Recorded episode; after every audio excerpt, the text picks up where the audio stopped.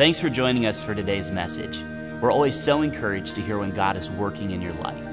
If the messages of Life Church have touched you in some way, please share that with us through email at stories at lifechurchwy.com. The message you're about to hear is part of our series entitled Skinny Jeans. This is a series all about uncomfortable teachings of Jesus Christ. We hope that you enjoy. Put your makeup on, get your nails done, curl your hair, run the extra mile, keep it slim so they like you. Do they like you? You don't have to try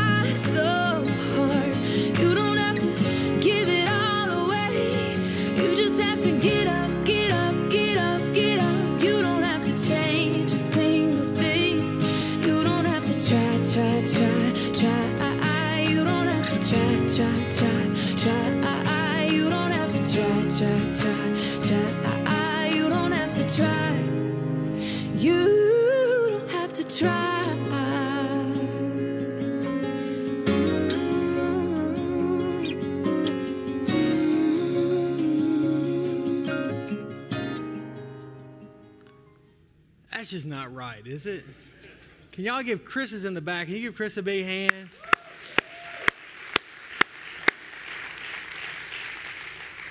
I'm Aaron Cole, the senior pastor. It's great to see you today. And I just want to let you know that Chris and I are going to be beating a few staff members up after the service. We're going to start with Nando, the worship leader, and then we're going to work our way up to Kevin Miller because they all wear skinny jeans. Chris and I are in Huskies. So I think the Huskies can beat the skinnies. Yeah, you all right? Great to see you guys today.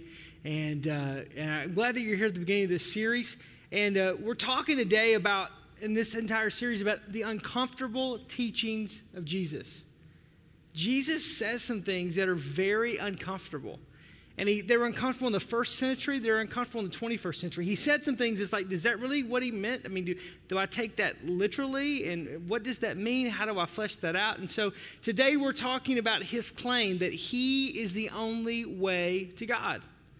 In a landscape, in a time, in a day and age where there are many roads that lead to God, or so we're told, um, we're just going to have a conversation about this. So I want to begin today. If you have your Bibles, if you'll turn me to John's Gospel, chapter 8, John chapter 8, then I'm going to go to John 14. And if you don't have a Bible, it's going to be on the screen, no worries. But John chapter 8, Jesus makes a statement. He, I'm going to read two statements that he makes, and then I'm going to read a, a statement from a noted author uh, about this subject. John chapter 8, verse 31 To the Jews who had believed in him, Jesus said, If you hold to my teaching, you are really my disciples. Then you will know the truth, and the truth will set you free. So Jesus establishes that truth can be attained, truth can be known, that there is truth out there. Second statement that Jesus makes is recorded in John's Gospel, chapter 14, verse 6, when Jesus says, I am the way, the truth, and the life. That no one comes to the Father except through me. Very exclusive statement. C.S. Lewis, the, the noted author, about 1900 years later, made this statement. Speaking of Jesus, he is either Lord, he is who he says that he is, he's lunatic, or he's a liar. There's one, three categories that Jesus and these statements that he's giving. He's either Lord, he is the Son of God, he is deity, he is God in flesh. He's a crazy, deranged man that's roaming the planet, or he's just a liar, just a big, fat liar. So, how many of you were taught as growing up that there was a Santa Claus? Just a couple of you? Oh, thank you. Don't don't lie in church. You'll go to hell for that, right? Um, straight to hell. Like we have a, we have an exit right here. That no, I'm just teasing. Um, how many of you were taught that, that, that the tooth fairy, about the tooth fairy, right? You had tooth fairy, right? Some of you are like, no, sorry. Sorry. You're still trying to get that money back. How about the Easter bunny? Anybody? Easter bunny?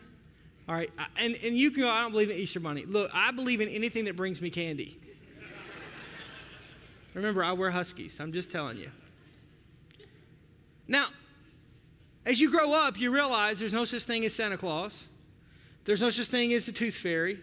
I still believe in the Easter bunny because my wife has me an Easter basket every year. Anybody else love peeps? Woo! Cadbury eggs, chocolate covered marshmallows. I'm so hungry right now. Thank you. I see that hand. Um, and as you get older, you realize that there are some of these things that, yeah, uh, yeah, that doesn't exist. But what happens as adults is there are other things that we were taught as children that we began to kind of push back on. So, think for instance, we are raised, for most of you, you're raised in Western culture, America. Um, and so we have values that we believe in God and Jesus Christ and the virgin birth and all these things. But what if you were born in Thailand, where most of the families there are Buddhist? What if you were born in northern Africa and Sudan, where most of the population is Muslim? What if you were born in Western Europe, where God is dead and it's more of an atheistic, agnostic approach at best? What if you were born somewhere else? What if you were born and, and, and you believe this? So, believing in God, is that enough? Believing in God, a higher power, a deity, be it be it, uh, you know, Islam through Muhammad, Jesus to God through Christianity. Jesus doesn't exist through Judaism. Mormons, where they believe Jesus is a part of the equation, but he's not the only way, there's more to it. Jehovah Witness that really don't. I mean, what do you believe? And, and you can push back and go, well, Aaron, here's the reality. What, what's real and what's not real? I mean, if someone doesn't have a gospel witness about Jesus, are they going to go to hell? If someone's born in a, in a culture where they don't believe in the same Jesus that we believe in, are they going to go to hell? Are you telling me that if I don't believe exactly in the Bible that you believe in and the God that you believe in through Jesus Christ, I'm going to go to hell? See, it makes people wonder if anything is really true. It, it leads them to reject the notion of absolute truth. It, and it adds to embrace the notion that all truth is relative. Relativism.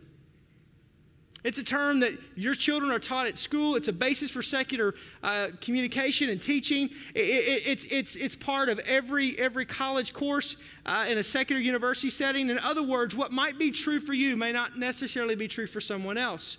Truth is relative, it is not absolute, is what they would say.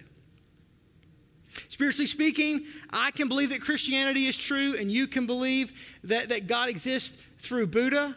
And so you're a Buddhist, and I'm a Christian, and we're both going to heaven. They're both equal values. We're both right. That's relativism. So, why do people reject this notion of absolute truth?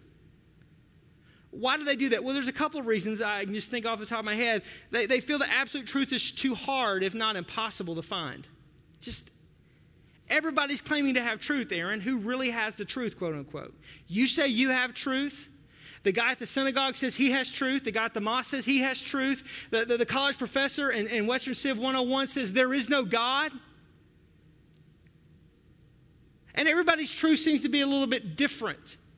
I talk to this one Christian and they view it this way, and this one Christian views it this way. and This one Christian views part of the Bible as, as being God's word, and but not this part of the Bible. And I mean, even look at Christianity today in America. I mean, it's like Baskin Robbins. There's 31 flavors. I mean, you just you pick it.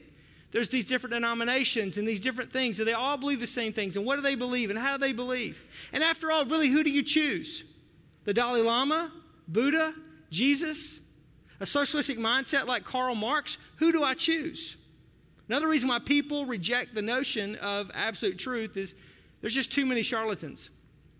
There's too many charlatans. There's just too many scam artists out there. There's people that are trying to exploit people's desires to learn the truth. They're just trying to get their money and spend their money on phony cure alls, and they're just trying to do this.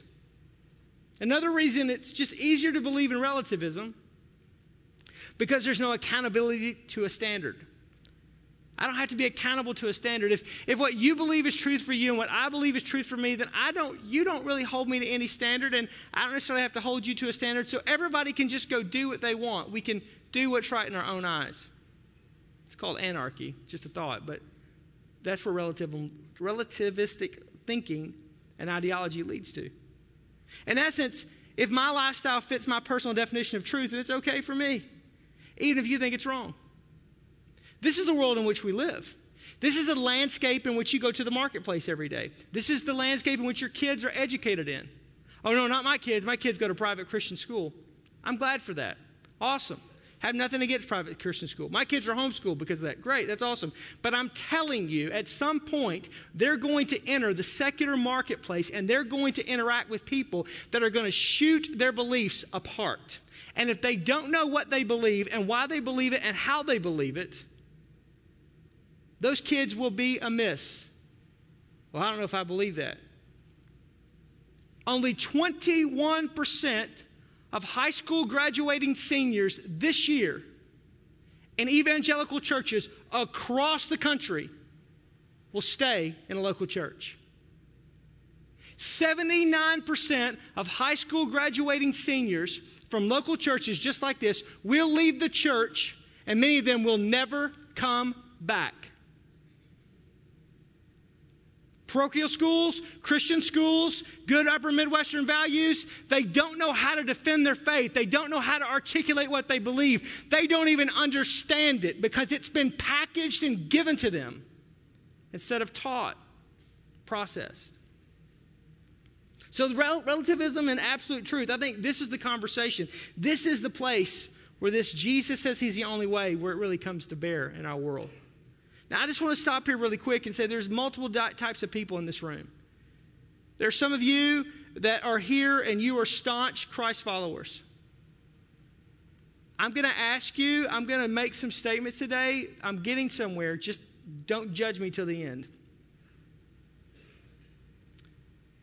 Secondly, there's some of you here that you're right in the middle of a very secular mindset, be it you're in high school, you're in college, you're, you're, you're, you're absolute belief system is being challenged. I think you're going to find today really valuable. Some of you have been lulled to sleep by a secular humanistic ideology that is constantly there like a dripping sink faucet. And today is going to be something that's going to sound an alarm in you for you to at least respond. And I realize too, and I love this, that there are some of you here today, you don't know Christ at all. Matter of fact, you may be completely opposed to what I'm about to say. And I want to say to you, welcome. I'm glad that you're here. I want you to understand a couple things. Number one, you don't have to agree with me.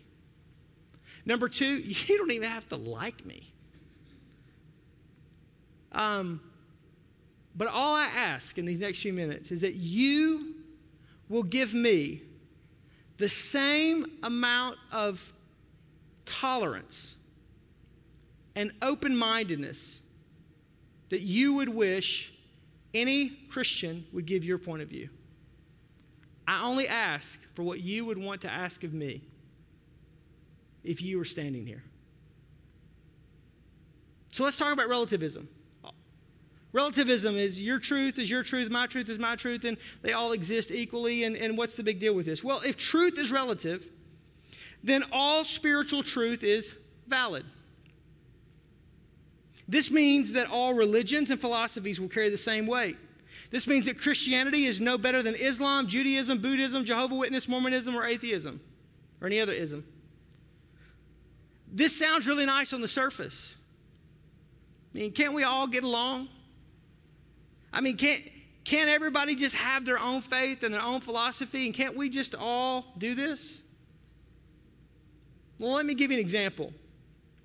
If Jesus claimed to be the only way, the truth, and life, and Islam also claims that Christianity is false. How can they both be true? They cannot be true for some and not for others. They make claims of exclusivity. Jesus did not qualify his remarks by saying, I am the way, the truth, and the life for first century Palestinian Jews and Western Europeans. He claimed to be the only way for everybody at every time, anywhere. Islam claims that Israel should be destroyed. That pacifism would reject that. But which is right and why is it right? Why should I listen to your religious philosophy if mine is just as valid? Even if mine means that I have a moral freedom and maybe even a moral obligation to kill you and to kill others in the name of my religion and my philosophy. You cannot have mutually exclusive viewpoints where both are held as true. One is right one is wrong. So when people say, hey, you know, Aaron, uh, all spiritual truth is valid. So because it's all valid, then it's all right. No. Because this group says that they're wrong, and this group says that they're wrong, and this group says they're right, and this group says they're right. Who's right and who's wrong? We all understand at the end of time, we'll, we'll all get the full picture. It's called Armageddon. I didn't write the book. John the Revelator transcribed it from Christ, from God Himself, on the Isle of Patmos when he talks about that God will have His fill and He will come and establish exactly what He says. There will come a day that there'll be a man in a cloud with a crown on his head and a sickle in his hand, and he will harvest the earth, and the end shall come. Hollywood's not too far off from all of this. Noted author Ravi Zacharias says anyone who claims that all religions are the same betrays not only an ignorance of all religions, but also a caricature view of even the best known ones. Every religion at its core is exclusive, including Christianity. Secondly, if truth is relative, then persuasion is not allowed, for tolerance is king. Let's talk about this word tolerance, shall we? People are proud of their tolerance today. People, people value their tolerance today. People display their tolerance today, and, and they even get angry with the perceived attitude of judgment in others. The problem is, if you are as tolerant as you claim to be, then you have no right to judge my position as being invalid, even if you disagree. Christianity, then, therefore, must be accepted by you as a valid viewpoint if you're going to be consistent with your observation of tolerance. Woo, I'm telling you, if I had a black choir hand organ, we had some church up in here. Listen, we live in a day and age where everything else is accepted except for Christianity. Everything else is okay to say except for this book. In the country that you live in, in the country in which you reside in, in the country in which you pay taxes. I'm not running for office, and I'm going to ensure it by this message. I'm just telling you. If you claim to be tolerant, you've got to examine yourself and see if you're tolerant to all views, even if they don't agree with your own. That's what tolerance means. It doesn't mean that I have to put up with your mess. It doesn't mean that I have to believe what you believe. It doesn't mean I have to accept everything you do. And it doesn't mean you can bring your junk in front of me and display it in a haughty, contrite spirit and try to push it down my throat. Thank you very much. And that's for evangelical Christians as well.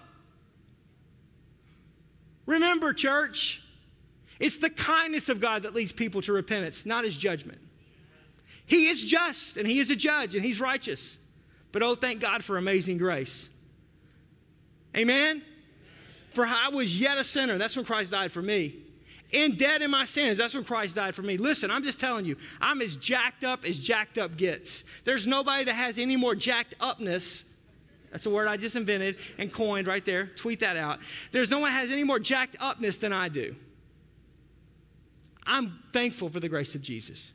For it's by grace that I've been saved and through faith, and not of myself is a gift of God, lest I would become haughty or boastful. So I'm not saying that we should become proud and arrogant and try to cram our religious right down people's throats. But I am saying, for those that don't view Christianity as a valid viewpoint, you must be as tolerant if you're going to believe in relativism and hold that as an ideology in which you live life by. You must be as tolerant as my beliefs and my acknowledgement of Jesus Christ as Lord and Savior and as the true and the only way as anybody else is. Nobody else is yelling at the, at, at the Muslims for claiming that, uh, that, that Muhammad is the only way to Allah. Why? Because it's not politically correct. Let's just be honest. We feel that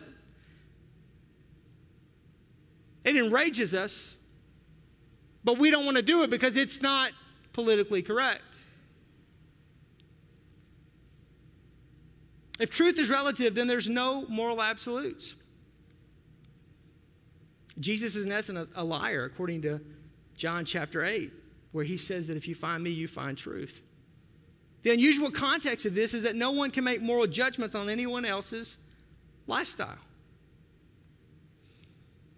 First of all, let me say this everybody in this room makes judgments, moral judgments on other people. You came in today and you were like, man, I cannot believe she is wearing that outfit. That's a moral judgment. I can't. Do you see what she did to her hair? I cannot believe she, she thinks that looks good. Just don't even look. Don't, oh, Jesus, help her.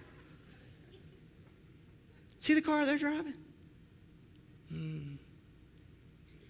You know what I heard about their kids? Did you hear they had to file bankruptcy and they're going to lose that big house they've been bragging about? Those are moral judgments that we place on other people. You cannot make any type of moral claims or judgments if you do not believe there's absolute truth. Why? Because I might judge something wrong and you might judge something as right. And they're both moral judgments based on perceived moral absolutes. Yours that's being morally wrong is to condemn someone else's moral choices is a self refuting theory. If there are no moral absolutes, then Hitler, the 9 11 terrorist, racism, rape are all okay.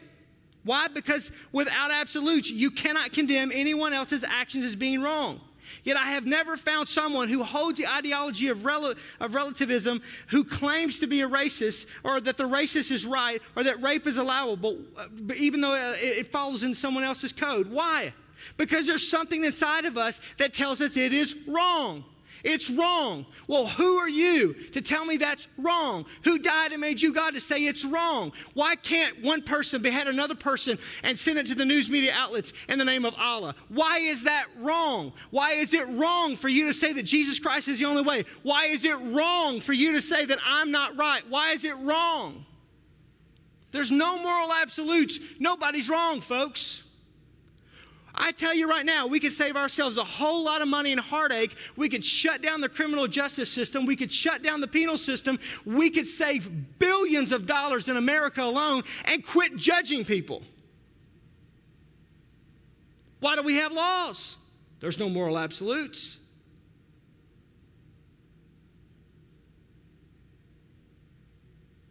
So if truth is relative, there's no spiritual absolutes. There's no per- persuasion that's allowed. Tolerance is king, and there are no moral absolutes. Okay, well, let's just say for a minute that there is absolute truth. If truth is absolute, then it can be found. If truth is absolute, then it can be found. If Jesus, let's just work with me for a minute, is right, and that those who find him find truth, then truth may be difficult to find, but it doesn't mean it's impossible.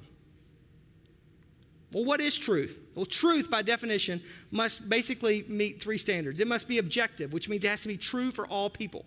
Secondly, it has to be universal, which means it has to be true in all places. And thirdly, it has to be consistent. It has to be true for all times. So, for something to be true, it's got to be true for all people, in all places, and at all times. If you're not willing to come to standards like these, then I would say that you're not seeking truth, but rather a justification for your rejection of the truth. Seeking truth and hoping to possess it someday is not arrogance, but rather an admission that you don't know everything. I don't know everything. But that I would like to someday know the truth about some things. So, where can absolute truth be found? Well, for me, as a follower of Jesus Christ, in this book called the Bible, Scripture. I believe that this book is infallible, inspired, and inerrant. What does that mean? Infallible, which means it has no, has no ability to fail. It will always produce, it will always work. It's true for all people at all times and all places. It's inerrant, which means it contains no error. Which means that there's no contradiction within here. Uh, you can take anything out of context, but within the whole canon of Scripture, from Genesis all the way to the maps in the back of the book, it's, it all works congruently together and that it is inspired, that it is indeed the words of God. Now, a lot of people don't believe that. Even some theologians, even some pastors, even some denominations. I had a class that I'm taking on a graduate level where the professor, who was an astute um, PhD in Old Testament history and lit. they basically defined the Old Testament as being one that was just simply a, how did he put it, used for historical value. I lifted my hand. I had to sit in the class for six hours. Thought I'm to have some fun. Because I vehemently disagree with him. Dr. So and so, if the Old Testament is only valid and only good for us for historical value, then what, what good is it? If, if, it's not really, if, it's not what Paul said to Timothy, that the Word of God, all the Word of God, is, is usable for, for reproof and, and, re, and rebuke and, and, and, and for teaching and for training, then what good is it? So if you say, man, I don't believe in the Bible, well, in your search for truth, let me ask you a question. What do you believe? What's going to be your authority for life? My authority for life is this book. I lean so heavily on this book that if it were to move, I would fall. If you want to know what I think about a subject, go to this book. And don't look at some secular interpretation of this book, but go to what it says. You, you mean to tell me that you're an educated individual? That's debatable. Do I have degrees? Yeah. And you mean to tell me that you believe that God created the heavens and earth in seven days?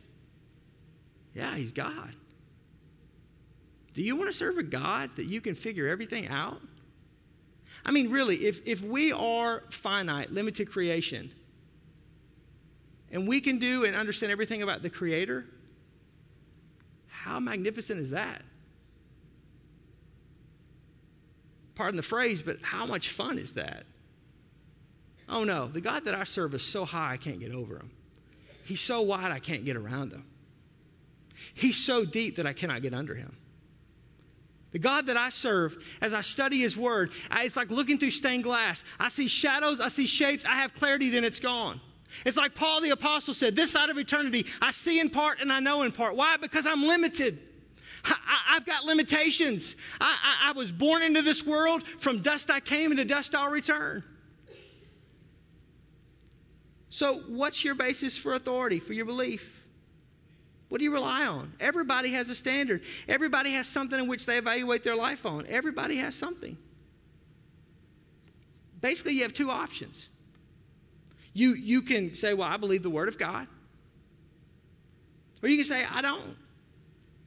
And if you don't, then what do you believe? Well, you have some basically opinion.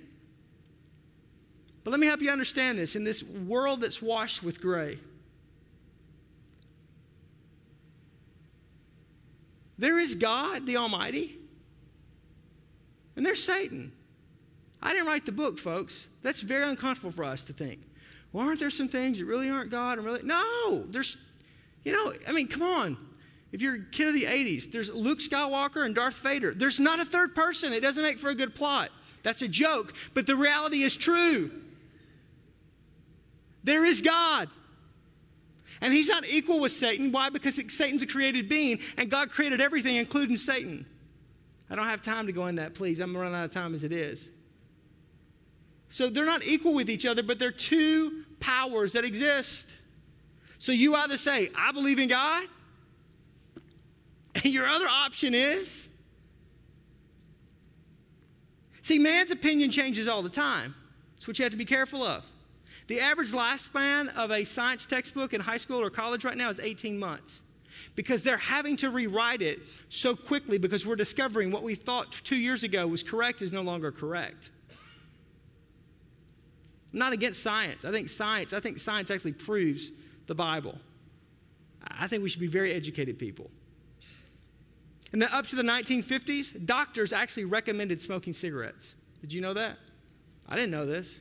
I heard that. I researched it. Right now in New York, you can go to a museum in New York and they actually have it on display. And they actually would recommend, hey, I'm, I'm, i promote Lucky Strikes. Oh, I'm, I'm more of a Marlboro guy. I mean, that's what they did, that they thought it was part of good health. And today we laugh at that and go, no, it's a carcinogen that will kill you. You don't want to put your faith in something that might eventually get you to the top of the ladder, only to find that the ladder that you're climbing is on the wrong wall. I'm just telling you. Absolute truth can be found if you're truly serious about finding it. And I believe it's in this book. Secondly, if truth is absolute, then it must be acted upon. It's one thing to know the truth, it's another thing to own it. And to own it, you've got to act upon it. Let's go back to what Jesus says in John chapter 8 verse 31. If you hold to my teaching, you are really my disciples. Then you will know the truth, and the truth will set you free. Notice Jesus did not say, You will know the truth so that you can hold on to my teachings and obey them. No, he said, hold on to my teachings, God's word.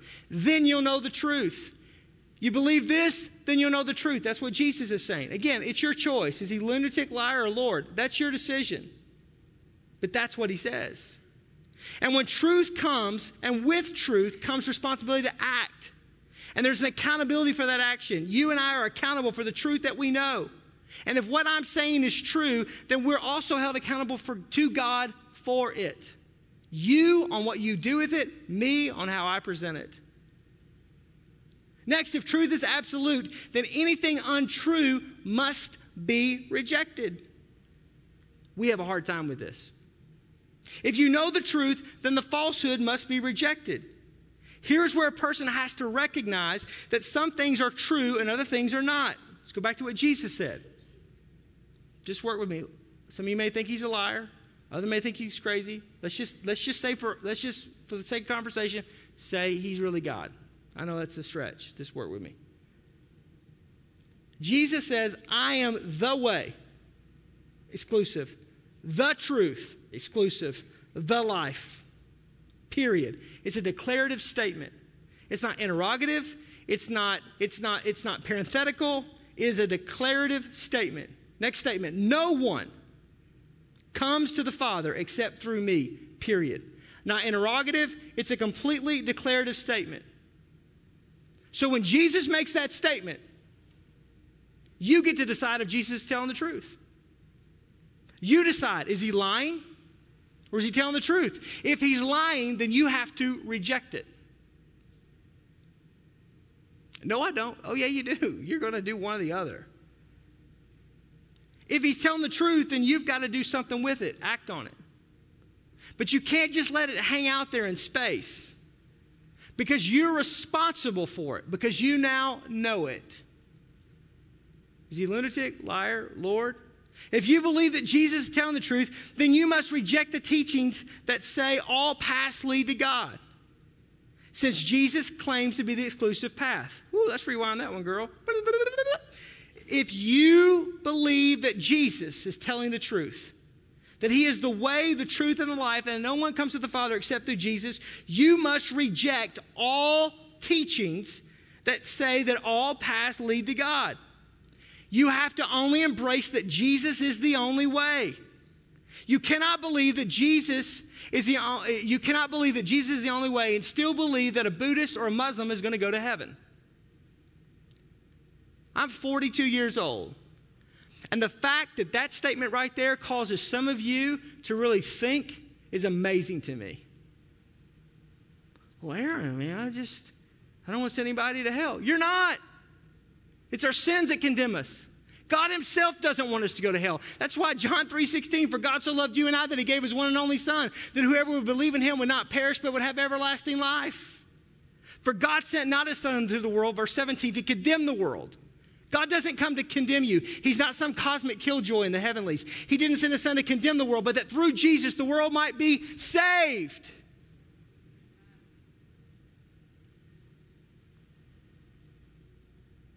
But if you believe that Jesus Christ is the way, the truth, and the life, if you believe that what he said is true, if you believe this book, hey, don't even believe the book, just believe what he says then you have to acknowledge that you have the exclusive truth. Not that you're better than someone else, not that you're superior to someone else, not that you walk around with your swagger on like you're better than someone else, but that you have to come to the place where you go, This is what he said. And as uncomfortable as it is, as politically incorrect as it is, as pushing against the world in which it does, if I truly believe that Jesus is who the Bible says that he is, if I'm a follower of Jesus Christ, I cannot believe then that there are other ways to God. Well, Aaron, what about? The Buddhist that grows, grows up in Thailand, or the Muslim in Northern Africa, or the Western European that grows up in an agnostic atheistic family. So glad you asked that. Are they going to hell? The Bible says it this way. In Romans chapter 1, verses 18 through 23, Paul says that we are without excuse that God has made himself known and revealed himself to mankind through the creation of the world in which we exist.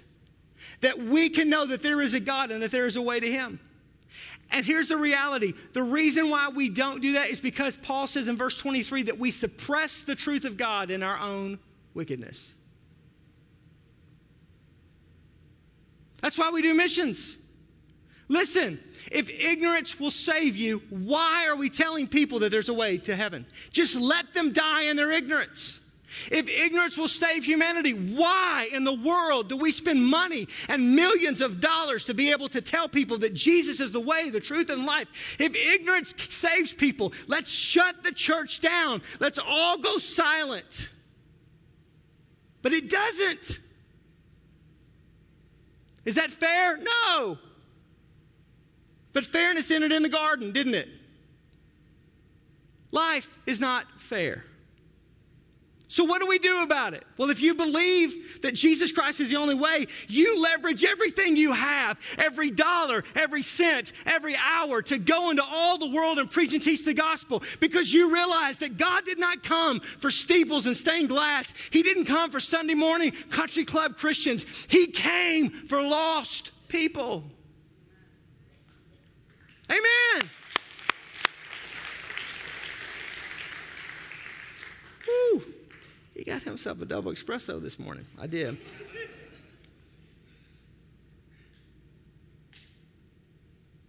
If absolute truth exists, it can be found. It must be acted upon. You must not reject whatever, you must reject whatever is not the truth. Here's how I want to end today. I want to challenge you today. Whether you're a vehement Christ follower, passionate in love of Jesus, or whether you go, man, Aaron, I, you know, I got more questions now than I did before you began. That's great.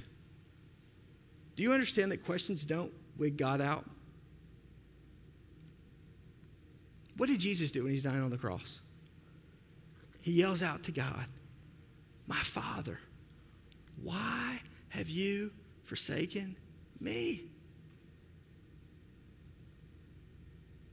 God's never off put by our questions. Here's what I'm asking you to do. Wherever you are, Christ follower, passionate Christ follower, not a Christ follower, wherever you are, I'm asking you to do three things. First of all, commit yourself to seeking the truth. Commit yourself. Man, I, am in love with Jesus. Man, I believe the book. You better, you better know the book. Don't just check your brains out the door. Don't just expect life kids and student life to raise your kids in fear and admonition of God. That's your responsibility. You better know the book. You're responsible for the book. 2 Timothy chapter 4 verse 3 through 4 says there's going to come a time where people won't listen to truth but will go around looking for teachers who tell them just what they want to hear. And they won't listen to what the Bible says, but they will blindly follow their own misguided ideas.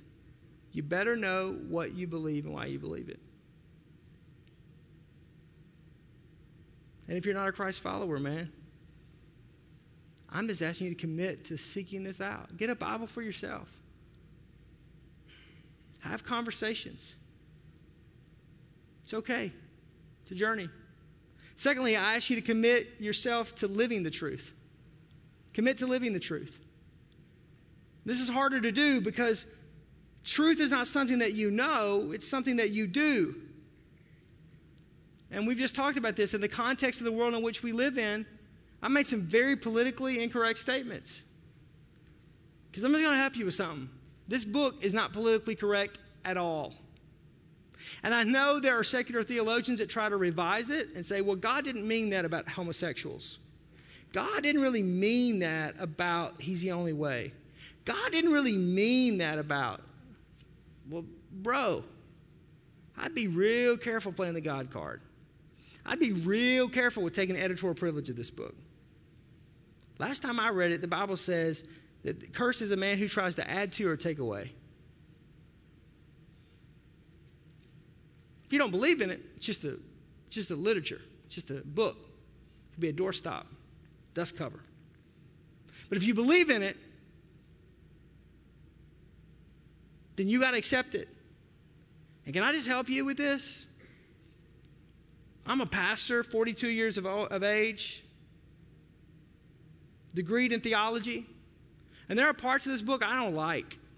There are things that if I could change, I'd just take a, pair of scissors to it and just go, I don't really, You know, the part about gluttony, like not eating too much, I don't like that part. It's in there. Because I like to judge people from the place of my strength, not my weakness. See, if I'm fit and I run a marathon, I like to look at you people that don't run, like me, and say, What's wrong? What's your problem? But if I'm struggling, being the couch potato, I don't judge anybody about being a couch potato. Matter of fact, I'll defend it. But the Bible says this book pierces through my flesh to my bone, all the way to the marrow.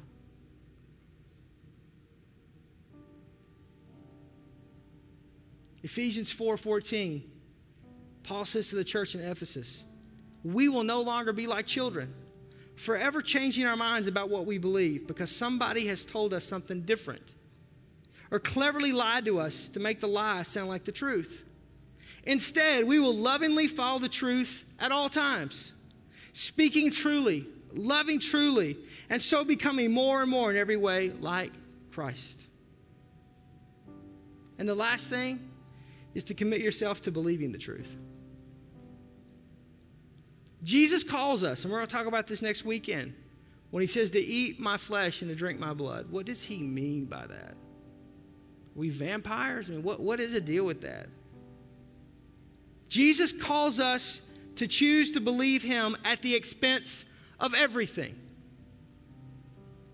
Everything. Ed Stetzer, who's a great Southern Baptist uh, statistician, just released an article this past week. I just got it, I read it yesterday. And Stetzer said that what's happening in America today is going to shake the church at its core. And on the other side of it, we're going to be more robust than we've ever been. But there will be many of you that will walk out and leave the church. Why? Because of teaching like today. Why? Because we just can't stomach that everything in this book is true. Why? Because it doesn't feel comfortable to us. Jesus is no longer just an upgrade like power windows or heated seats. To follow him means I have to leave everything behind and follow him. Listen, it means if you're a high school student or a junior high student, you're not going to listen to everything everybody else listens to. You're not going to go where everybody else goes. You're not going to dress the way everybody else dresses. You've got to make a decision because the Bible says that you're a peculiar people. You're a royal priesthood called by God. My God, what's wrong with us today? Woo, I'm about to preach. No, no, no, no, no, no, no. I don't need claps. I'm out of time. I don't need any clap. We need to take away my time. I'm just saying. When did we ever think this was comfortable? Where did we ever think that this is? He says, unless you walk away from everything and follow me, you're not worthy to be my disciple. Maybe in just a minute, you need to repent, some of you that are Christ followers, and say, Oh God, forgive me. Oh God, forgive me. Commit yourself to believing the truth that Jesus is the way. All other roads lead in the wrong direction. Only He leads to the right way. That Jesus is the truth. Absolutely, without question, unequivocally. He doesn't waver or change. And that He is life. I know today's message is heavy. I preached it and lived it three times. I might have to take like a, a Xanax or something when I get done with this just to lift myself up. But it's truth, guys. It's pretty exclusive for Jesus to say what he said in John 3:16. For God so loved the world that if anyone would believe on him, not anybody else, but on Jesus, they would be saved. You decide, is Jesus telling the truth? You decide, is Jesus the truth? You decide, do all roads lead to God? And if you believe that Jesus is the way, the truth, and the life, then put your faith in him and renounce all others. I remind you what Lewis said. He is either Lord, lunatic, or liar. You decide. Father, I just thank you today. I thank you for the Holy Spirit that I sense in this room. I thank you, God, for your love, for your grace, and for your mercy that I'm so not worthy of. And I just pray, God, speak to our hearts because your word says, unless we are drawn by you, men and women do not come to repentance. We don't come to know you, but through the person of the Holy Spirit, we're introduced to you. In Jesus' name, amen.